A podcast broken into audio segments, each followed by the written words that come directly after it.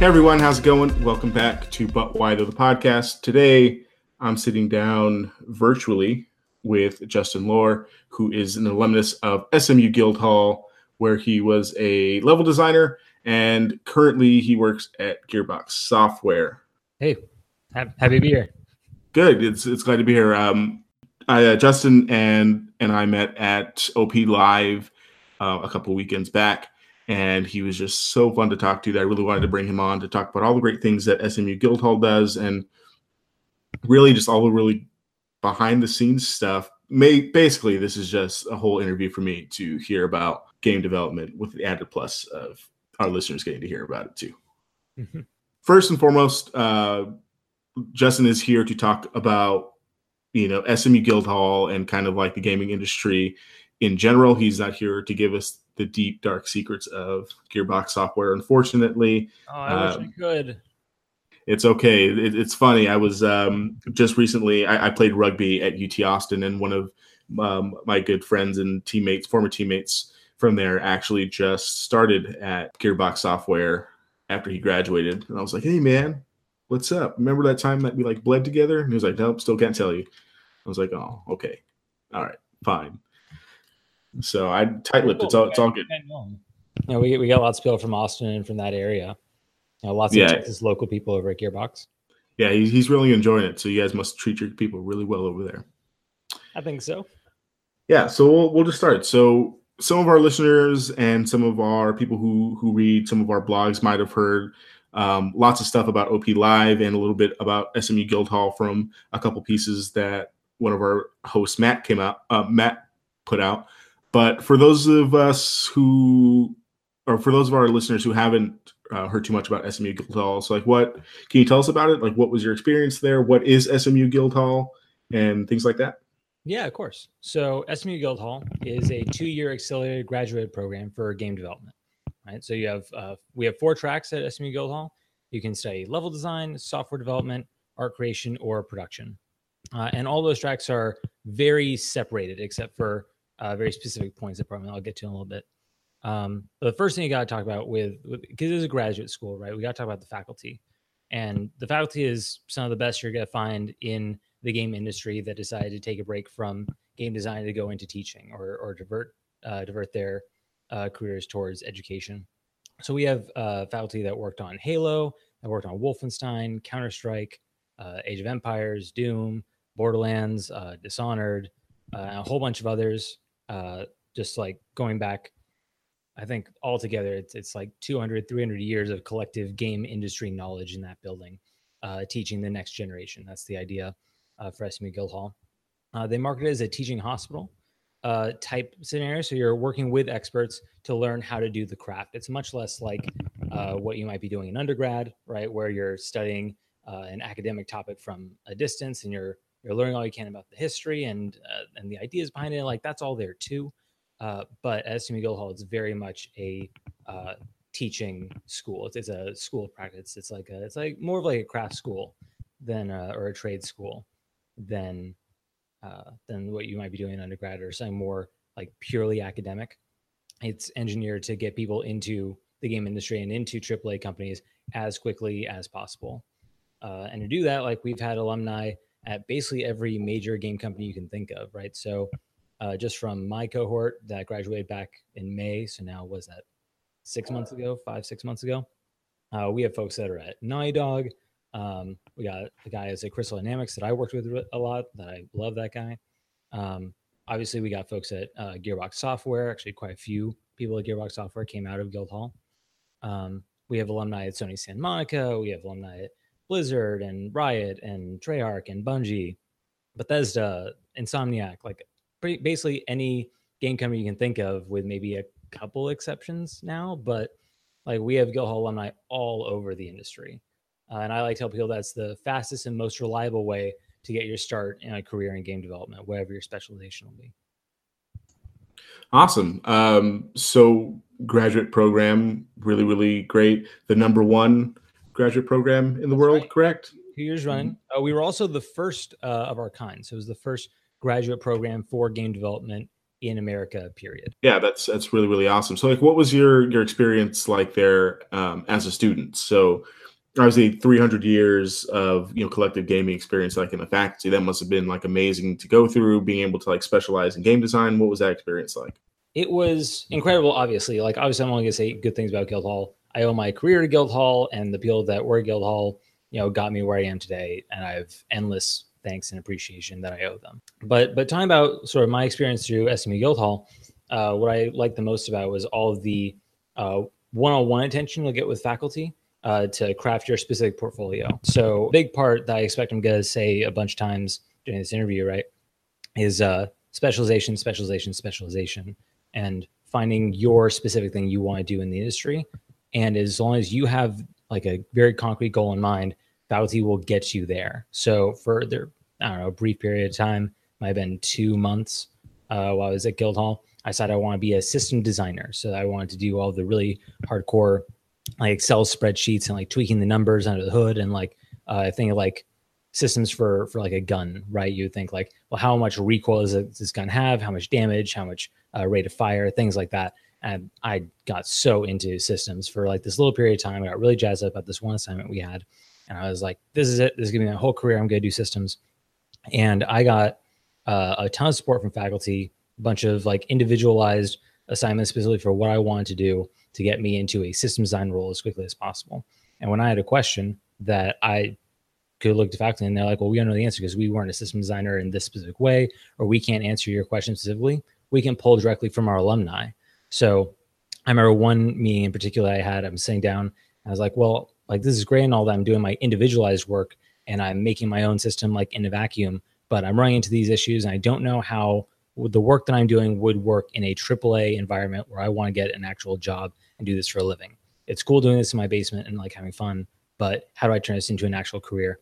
And my faculty uh, advisor at the time said, I, you know, I don't know the answer to that question, but let me send a LinkedIn message right now or an email, right, to uh, an alumni from six years ago who's working at Bethesda as a systems designer, and you can ask them all the questions you want, right? And the alumni network is so critical to to the Guildhall experience, right? So when uh, I was at Guildhall, I didn't really appreciate the level that the alumni program would actually have with me in my career. But as soon as I left Guildhall, like near the end, um, I started going to a lot of these networking events. I started meeting people at other companies.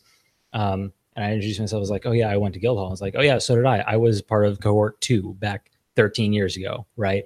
And uh, we have, and I, I encounter that all the time. I haven't been to a single gaming like meetup or, or a serious event um, where I didn't run into another person who was either at Guildhall for a time or they work really close to the people at work at Guildhall. It just has such this prominent uh, influence on the industry. Yeah, that's really awesome. Uh, what what's like the cohort cohort size like if they're able to offer like that kind of individualized attention to kind of get you to the right people in a short amount of time? So that's where uh, my information is probably not going to be the best information. This is actually go- goes into something that I really love about Guildhall is that the curriculum in the school is always changing. So before uh, my cohort, they used to have uh, was like like rolling admission. So they would have a spring cohort and a fall cohort, and then starting with I think the cohort just before mine or, or with mine, uh, they started just blending them into one cohort. So they used to be cohorts of anywhere between like 17 and 30, uh, so pretty small. Uh, and then with my cohort, we just ballooned up to I think it was 60 and then we had a few drops so we came down to like around 50 52 through most of the program and then the cohort after us was 60 60 students and again from these four different disciplines. So each discipline will probably have like 15 to 20 people in it or or there around. But honestly it could change. It could go back down to 30 and they can only accept 30 a year or it could balloon up to 70 or, or what have it. They they're always building uh, the best program uh, rapidly in the same way they do game design. So uh, they talk a lot about how they take their uh, what they learned in the game industry and what they learned to make games, and they say, okay, how do we take those lessons and turn that into how do we teach games with this these same sort of models that we've been practicing for 30 years? And so, no two cohorts are gonna have the same experience. So the size will be different. Uh, what kind of projects you'll be doing may be different, and the entire time it's an iterative cycle. So they learn uh, what worked really well, what went a little poorly, or what could have gone better uh, with the previous cohort. They listen to our feedback, and it's collaborative, right? So already with this next cohort uh, that came just after mine, uh, I can see the direct impact of advice that I gave as an individual, or I know that my friends gave, and they're directly putting that those words into action every day at Guildhall. They're always uh, trying to find ways to add on to the program like that. Yeah, that's really really awesome. It sounds like they're you know they're not satisfied with getting you know Justin into uh, you know his job at Gearbox, but they want to go further than that and get more and more people into where they want to be, which I think is really really cool. Right. And and just because uh, also like just have to right the way yeah. uh, you keep up with the game industry is fast and as fluid as it is. If you stay too stay still for you know like six months or something, then you're already six months behind the next guy, and that's very much feeds into the sort of uh, competitive and highly innovative aspect of uh, of the industry. Yeah, it makes a lot of sense, um, and it seems like you guys are. It seems like SMU Guildhall is, is doing more than that. So we we met at OP Live, which was the convention that um, our whole But Why Though team was at, and you seem like OP Live and SMU Guildhall had a really big partnership in their first in OP Live's first year.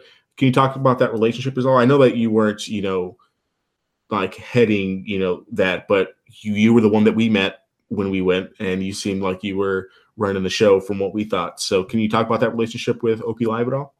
Uh, sure. So, I wasn't uh, part of the core uh, organizing team, but I, was a volunteer. I know that a lot of the uh, volunteers were SMU Guildhall students or alumni, and uh, I was one of the volunteers that was working the SMU Guildhall booth, showing off a lot of our capstone games, and that's where uh, we met you. And the relationship, I, I'm not entirely sure on, on the details, and I could direct you some people that would help answer that a little better. But uh, I just know that we were there from the very beginning, sort of trying to get the the ball rolling on, uh, you know, like organizing the event and bringing uh, a full like AAA uh, esports event to the Dallas area. Yeah, I mean, I, I, personally enjoyed all of the the parent outreach sessions that SMU Guildhall put on personally. So um, basically what they did was they put on events mostly for parents it seemed like to kind of help them understand like their kids fascination and passion with video games and like how to foster that passion for video games. Um, can you talk um, a little bit about how those ran and the kind of success you guys had? Because they had lots of people at them every time i, I turned around. Uh, if i'm being totally honest i wasn't really that wasn't part of my purview for the event. I spent my entire time down with uh, the guildhall booth. But from what I know about it, I know there were a couple other events talking about uh, like Guildhall as a as an organization, and I was able to direct some parents towards that and like how to find your way into the game industry, and then how going to Guildhall sort of uh, helps someone in in industry. But I don't know specifically about like turnout or uh, like how those the, that section of the event went. Okay, so you were doing the uh, capstone capstone game projects. Can you talk a little bit about that? Because that's something that we were super interested in, and we even sat down and played your game that made me scream like a girl in uh, the middle of the day, uh, legitimately. Like I wasn't faking that; I, I actually did scream um, coming out of one of those doorways. Appreciate that. Uh, so yeah, so capstone games are uh, the third in what uh, Guildhall sets up as its uh, team game uh, production classes or team game projects, and we'll just call them TGPs, uh, is the word that we use uh, in the school. And uh, this is probably the one thing that sets Guildhall apart from other programs uh, in the way they handle uh, working as a team in game production. So, like I was saying earlier, you get all the one-on-one attention with faculty to build your own specific portfolio. And like, say for me, I'm starting to be a designer uh, I'm working with faculty to become the best designer that I possibly can within that one track. But you can't make a game with just designers, right? You're also going to need all these other disciplines again of uh, software development, being programming, uh, art creation, and and production as well. So uh, what Guildhall does, they focus on uh, the cross-disciplinary aspect of uh, making games across these specializations. So you get the best possible designers you can possibly get the best possible programmers, the best possible artists, best possible producers, and then the TGPs give them an opportunity to use those skills in tandem with one another to make games, right? And that's the core. That's, that's the only way you can learn how to make games at the end of the day is making games just from scratch. Uh, and Guildhall sets up so that Uh, none of us are really generalists. We're not expected to know everything. I can't code as well as a programmer can, but I'm not going to be expected to in a job. So that's not really uh, a priority, right? But I, as long as I know how to design incredibly well, then no one else needs to know how to design well. We can uh, keep those divisions of labor uh, crystal clear. So uh, the capstone project then is the the natural evolution that comes at the end. It's the most advanced of these TGPs. The uh, first pro, uh, first project that uh, Guildhall students will do is they'll work in a small uh, four person team. So that's basically just like one designer, maybe two designers, because uh, designers can be a little bit larger. Um, one programmer, one artist, and maybe a producer. And you just have eight weeks, and you have to make a game from scratch to AAA production quality, right? And you go as as you do as well as you can, right, with with what you got uh, and that gives some insight into what's like being an indie developer. So what they're talking you through these uh, TGP uh, processes is you're speaking directly to investors, which is your faculty. They set up this whole simulation where uh, you're talking with faculty to uh, decide on what your game is, setting your milestones, how you're going to market the game. You need to think uh, from a 360 perspective view how this game is going to go to market and how it's going to do well. And then how are you as a team going to meet all those deliverables under time pressure, right? And that's just very much just that's just what game development is uh, in a nutshell. Is finding out what kind of game is going to do well, how to make that kind of game in concrete steps uh, under time pressure, and delivering right execution. The first TGP is going to be just a small four-person team. Uh, the following TGP, again, like I said, is always this program is always developing and, and growing. Uh, my cohort was the first one that had uh, the second TGP be our entire cohort. It used to just be goes from a small group to like a medium group to a large group. And they're like, all right, gotta have this the smallest group possible. Now we're just gonna balloon you up into this massive group. So we had 52 something people working on one game all one time. I'm Actually wearing the shirt from that project at the end. Nice. Exilium. We made a, a four a four man team, first person shooter, uh, capture the flag game, and uh, man, that was probably the hardest project I've ever worked on. Like working with, at that scale of people, uh, and we're all still junior uh, developers, each of us. So that was, and I think that entire project was under four months or so, maybe five months. Uh, and then after that, you start getting your capstone project, and that comes near the end of your time at Guildhall when you've built up your portfolio. Uh, everyone is pretty confident in their skills at that point and they take all the rails off and say you can do whatever you want. We're not going to like hold your hand through this process like we have in the past. Uh, we're going to let you like fly or sink as, as much as you need to to take away some really solid lessons that people would learn in an actual game studio. Yeah that's awesome. Sounds very um, intensive and in depth and sounds like it really helped a lot in that experience and having played a bunch of the games that were there uh, they were they were good i really i really did enjoy them and they, they are available for people to play, correct? Yeah, yeah, you can download. Uh, I'm not sure how far back they go. I know some of them. Again, this program's been around for what is it, 15 years or so now. So some of these games are gonna be a little old to to pick up on your laptop now. But uh, yeah, all all these capstone games are available to download on Guildhall on Guildhall's website. Uh, mine was Lost in the Dark, is the horror game. Uh, other games from my cohort specifically. We also had Up in the Air, which is a balloon physics game, sort of like an open world sandbox thing. Uh, I remember, and if my friends listen to this, she'll she'll remember this uh, story we laugh about now. Uh, we were going through these initial pitches because we had, I think it was 12 or 15 different pitches for games for our capstone games. And we basically pitch out to our cohort and say, okay, these are some ideas for games. Do you want to work on this project? And that's how we whittled down to the three projects we had. And I remember seeing this uh, project and you know like not every idea is gonna be great or something right? And uh, so i was like okay.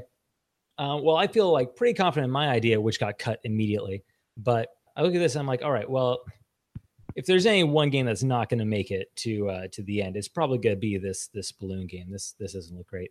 Um, and uh, i was having a conversation with my friend who worked on that team and i said yeah well it was a good prototype but probably not probably not going to make it all the way to to capstone quality or something and uh, she didn't like that.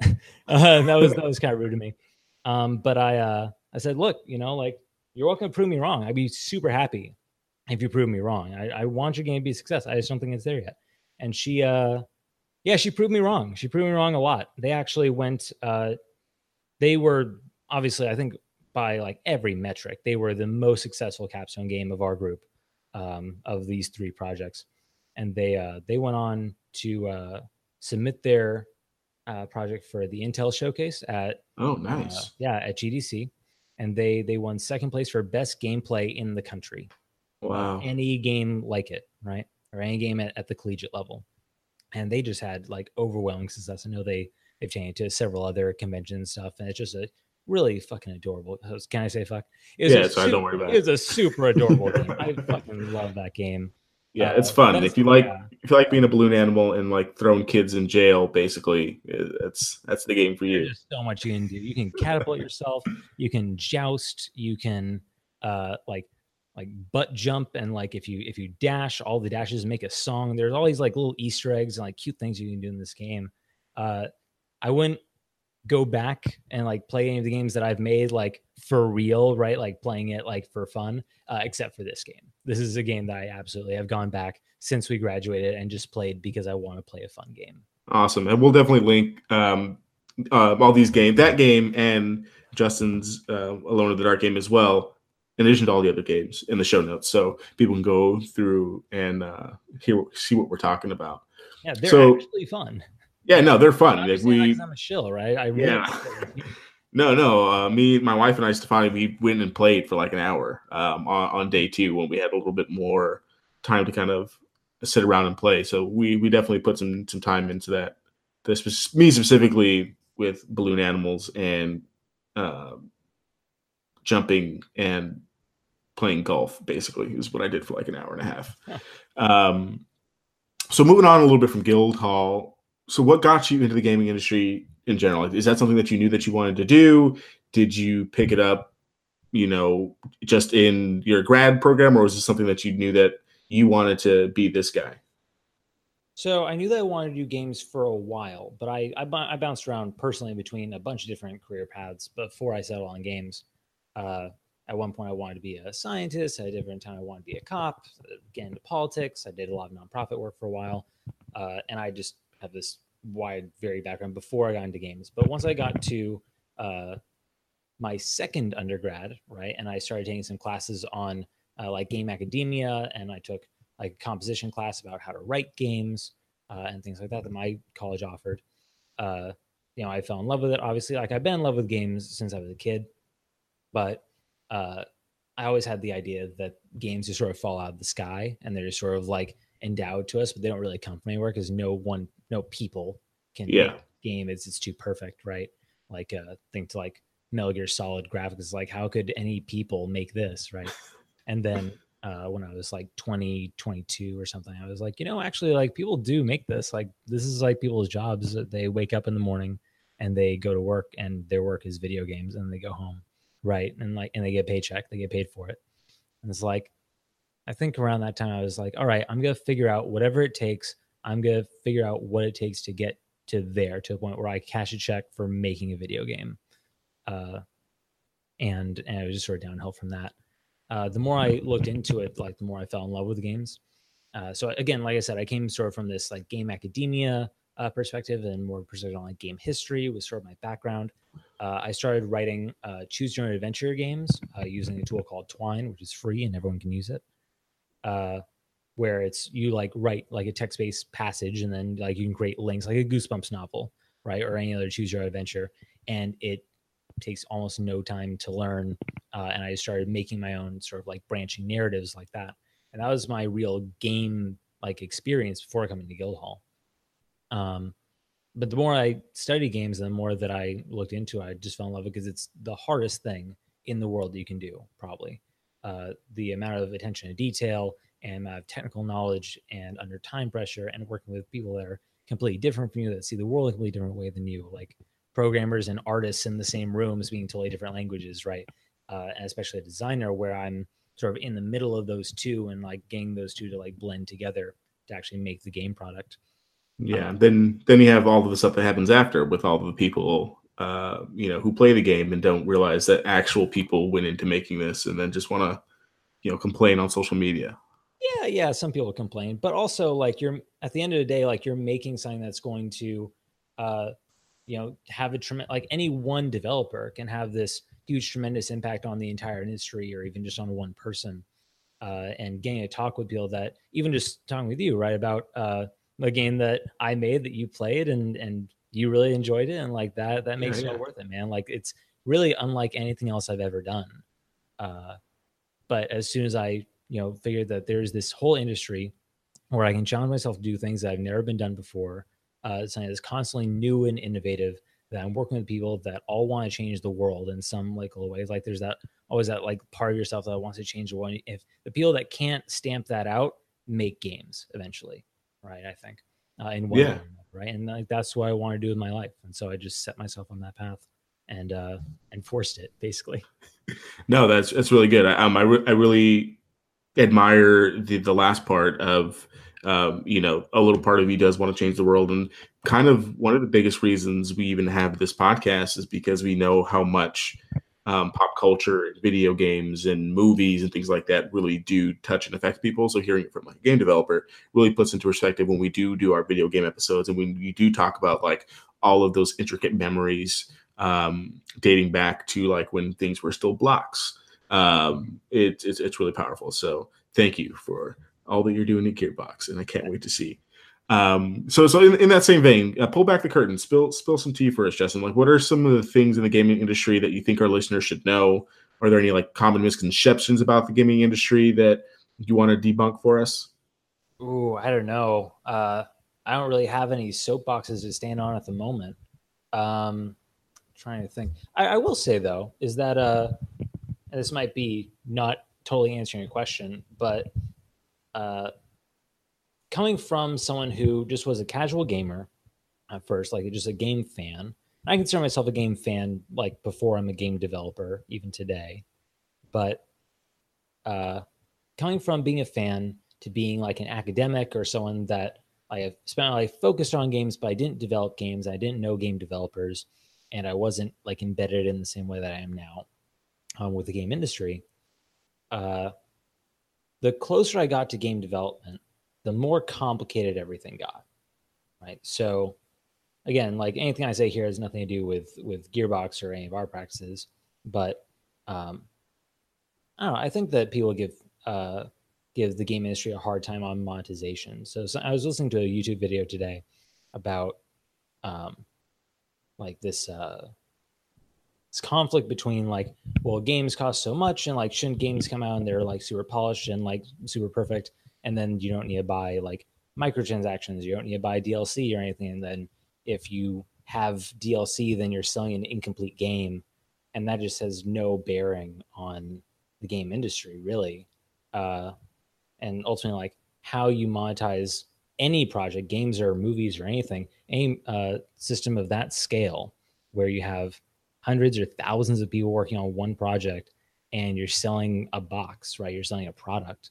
Um, how you monetize it, that's something that I don't think the industry is settled on an answer for that yet. I think that what we've, if you take the last 10 years in perspective, right? And the idea of adding online stores or adding live games, like these things that are still super new. I mean, you think 10 years ago, uh, like Iron Man 1 had just come out before we had like serious online like PlayStation stores, right? Or like around that same time as when PlayStation stores started getting really big. And think how like short of a time that is really, right? Like I can concretely remember like times when you couldn't download a patch for a game, right? And so like all these things that consumers might see as like a natural progression really totally change the industry every time there's something new that's added like this like a new platform or something like if we had something that was like Steam 2, like there's a new version of Steam that came out, that would completely change how all games are monetized. That would change how we make our money. That's changed how games are made on a fundamental level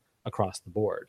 So any of these like small changes, like think like a new console generation, that completely like throws any like game development plan out the window. Let's say like you're working on this old software and you need to upgrade new software. You you could be t- throwing out like four years of precedented work and having to start from scratch.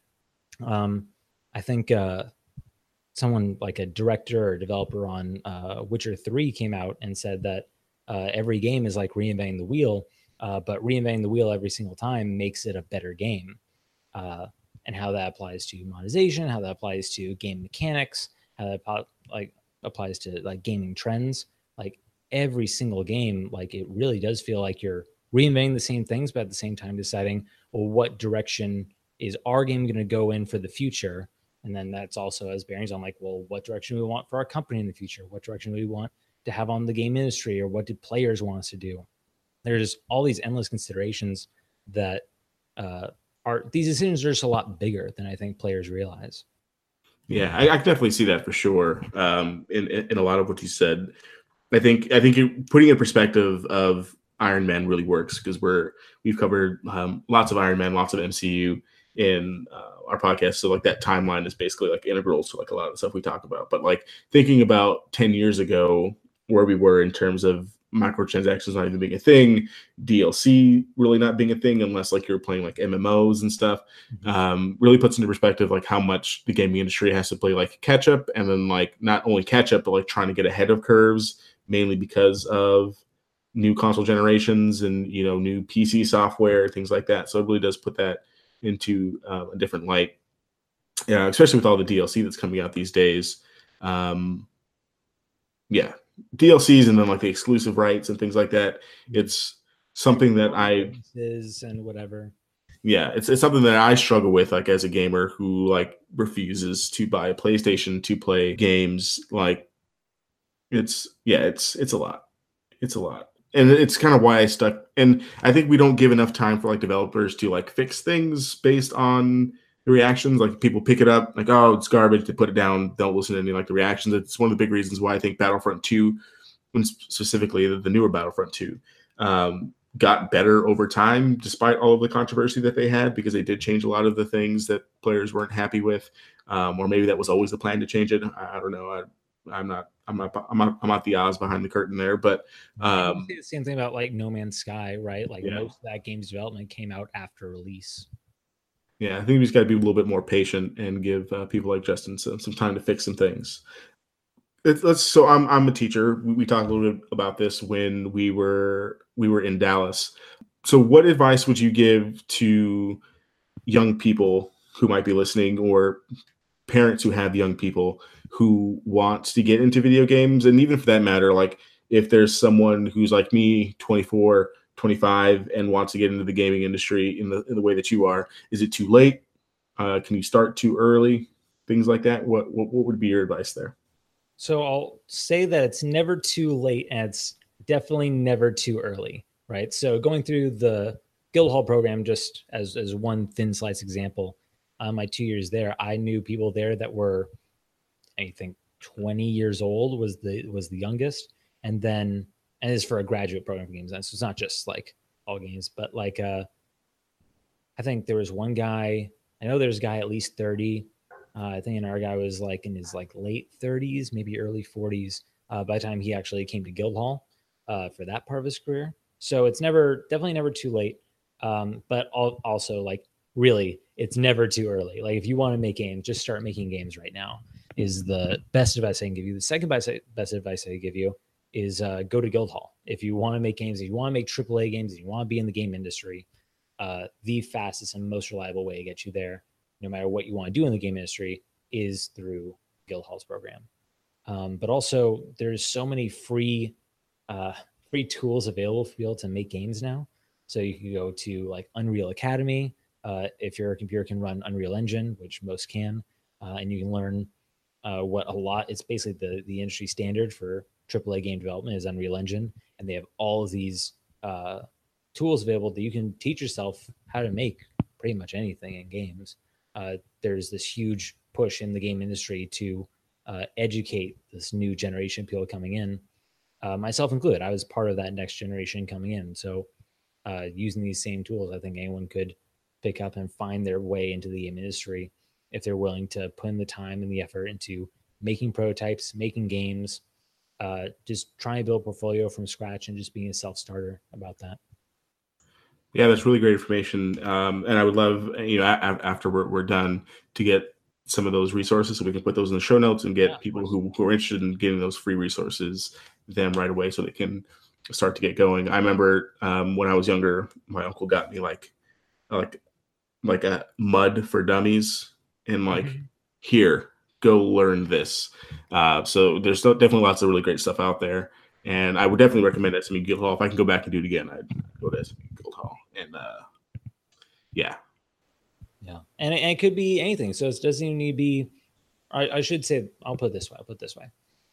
There's no one surefire way to get into games. If you ask 100 game developers how you got into games, they'll give you 100 different stories, right? Uh, like I said earlier, I got started with uh, choose your own adventure games, very similar like pen and paper RPGs. If you dungeon master, you'll be a really good game developer. Uh, that's something I found like universally. Anyone that I've met in games who has at any time been a dungeon master for D and D has been a better game designer for it. Uh, yeah, it's interesting that you mentioned that because uh, we just got off of recording an episode about Critical Role and Matthew Mercer being just like an amazing dungeon master and how we would love for them for him to like create a game based around that because of how expansive his world is. So I, I really like that piece of advice and, and, tie-in. So thank you for that. Yeah, it builds on uh, very similar skill sets, absolutely. And then it's just a matter of technical expertise getting you from dungeon master to game designer, right? It's just learning how to use the computer in between. Gotcha. Yeah. So in that same um, vein of kind of game industry, uh, in our But Why Though community, we have a host of writers, many of which who do game reviews and things like that. Um, and they go to conventions and they review games. Um, our our host Kate is, is one of the bigger the biggest ones who she loves doing like the, the indie games, the AAA games, whatever it is. She loves writing reviews about it. Um, and so some some of our other writers.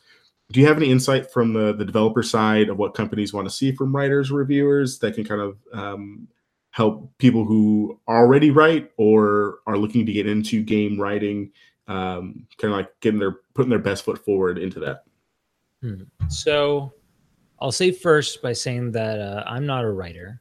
Uh, i do work with writers um, but i'm probably not the best source for uh, for what a writing staff looks like or what uh, studios hiring writers what they're looking for for their writers room but I can say some skills that uh, some of the writers that I work with, um, or writers that I've known uh, through my time in the game industry, what kinds of skills they would really need to build on. And I think the because I, I used to write, um, again, writing text based games is, is kind of similar. I sort of built on those same skill sets, I guess. Um, writing for a player and knowing what information to give the player at what time and for what purpose I guess it's kind of hard to say all this stuff in abstract. Um, I'll, I'll put it in context of something that I've actually did. So I, I did uh, a choose your own adventure game called Good Governor uh, in Twine, right? And so it was like a, a branching narrative type thing. And the idea was the player makes choices, and that's the the central gameplay thing. They choose uh, which bills in this government to pass and which bills to fail.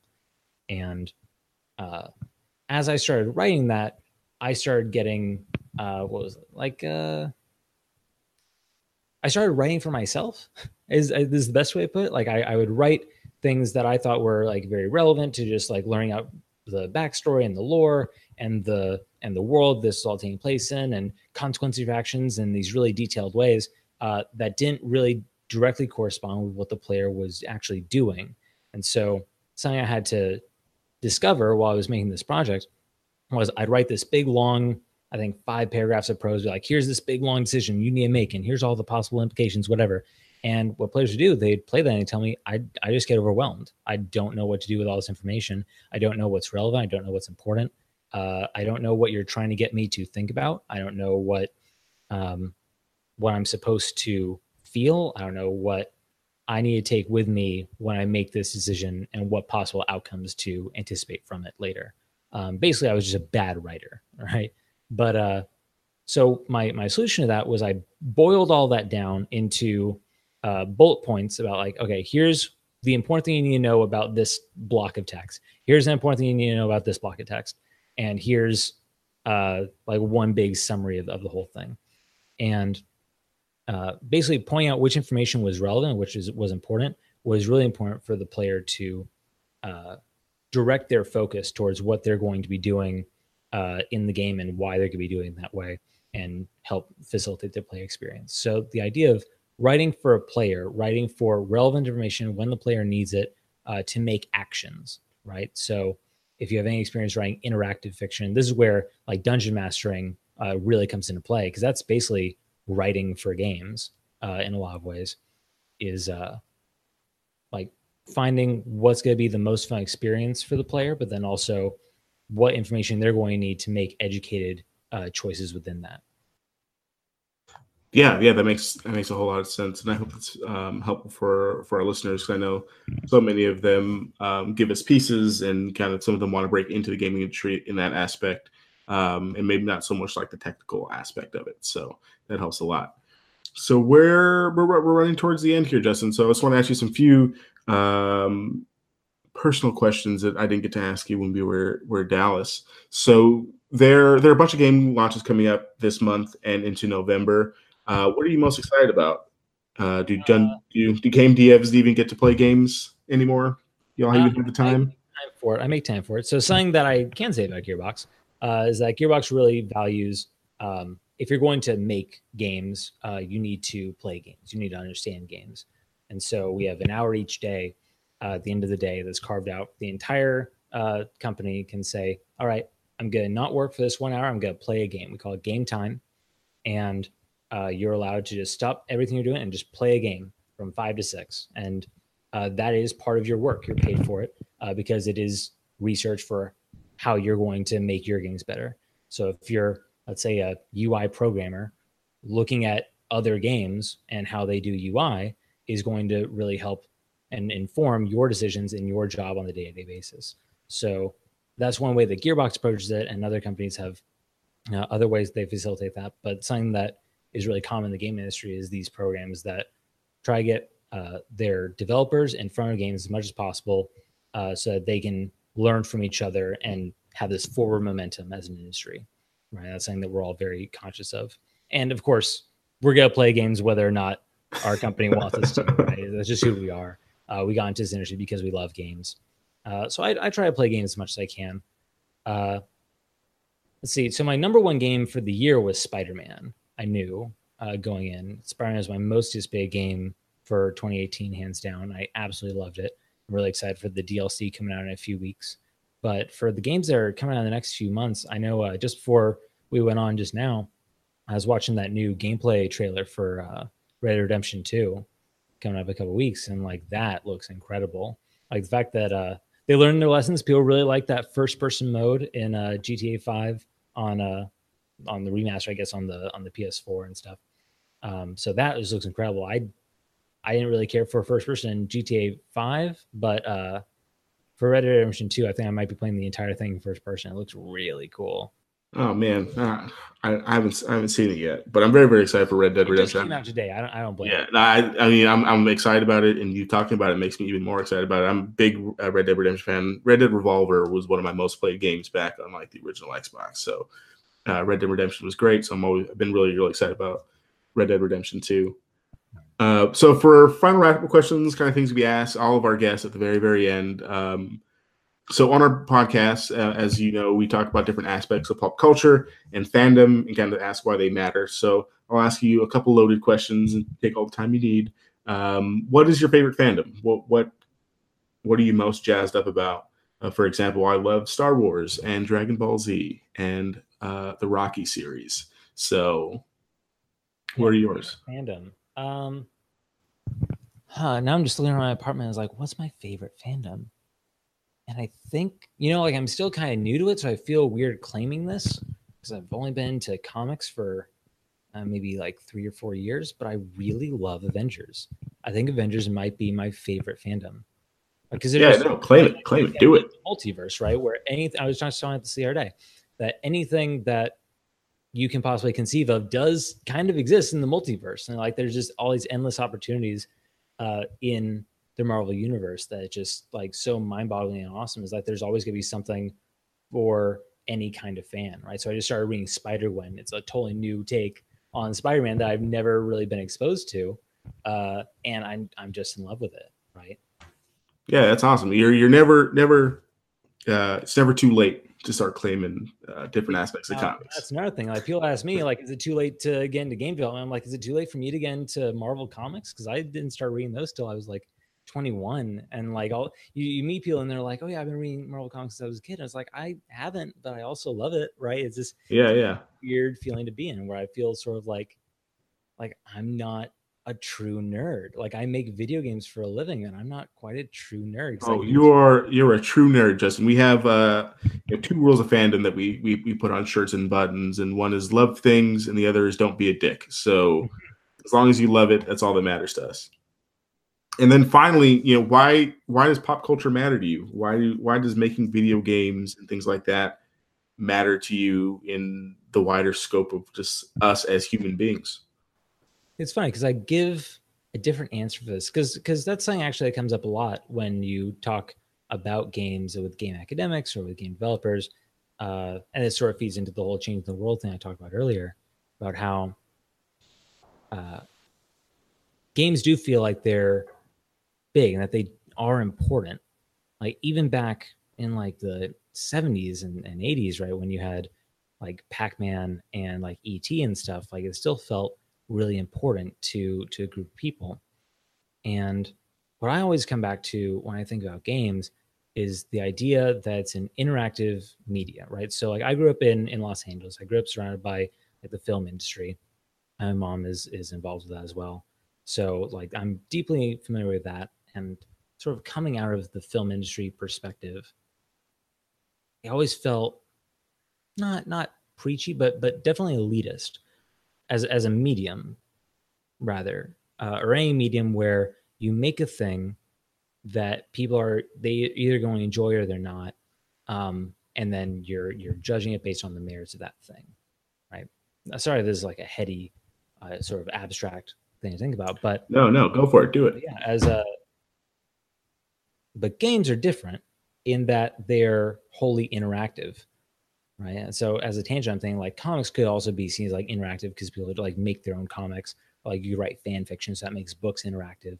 But games are built around this idea that it's made sort of in the moment collaboratively, right, with the player. Is that the second that a game isn't played anymore, that game ceases to exist. So as a game developer, and this is something that has stayed true since I was a gamer to a game academic to, to now, as much as things change, I still see it as sort of a relationship between the developers and the players. And each individual player is going to hang on to different things in a game that they really love and they're going to really emphasize. Like for me in Spider Man, it's photo mode, right? I spend about two thirds of my time playing Spider Man in photo mode, uh, which is ridiculous and not the way that a lot of other people might play Spider Man.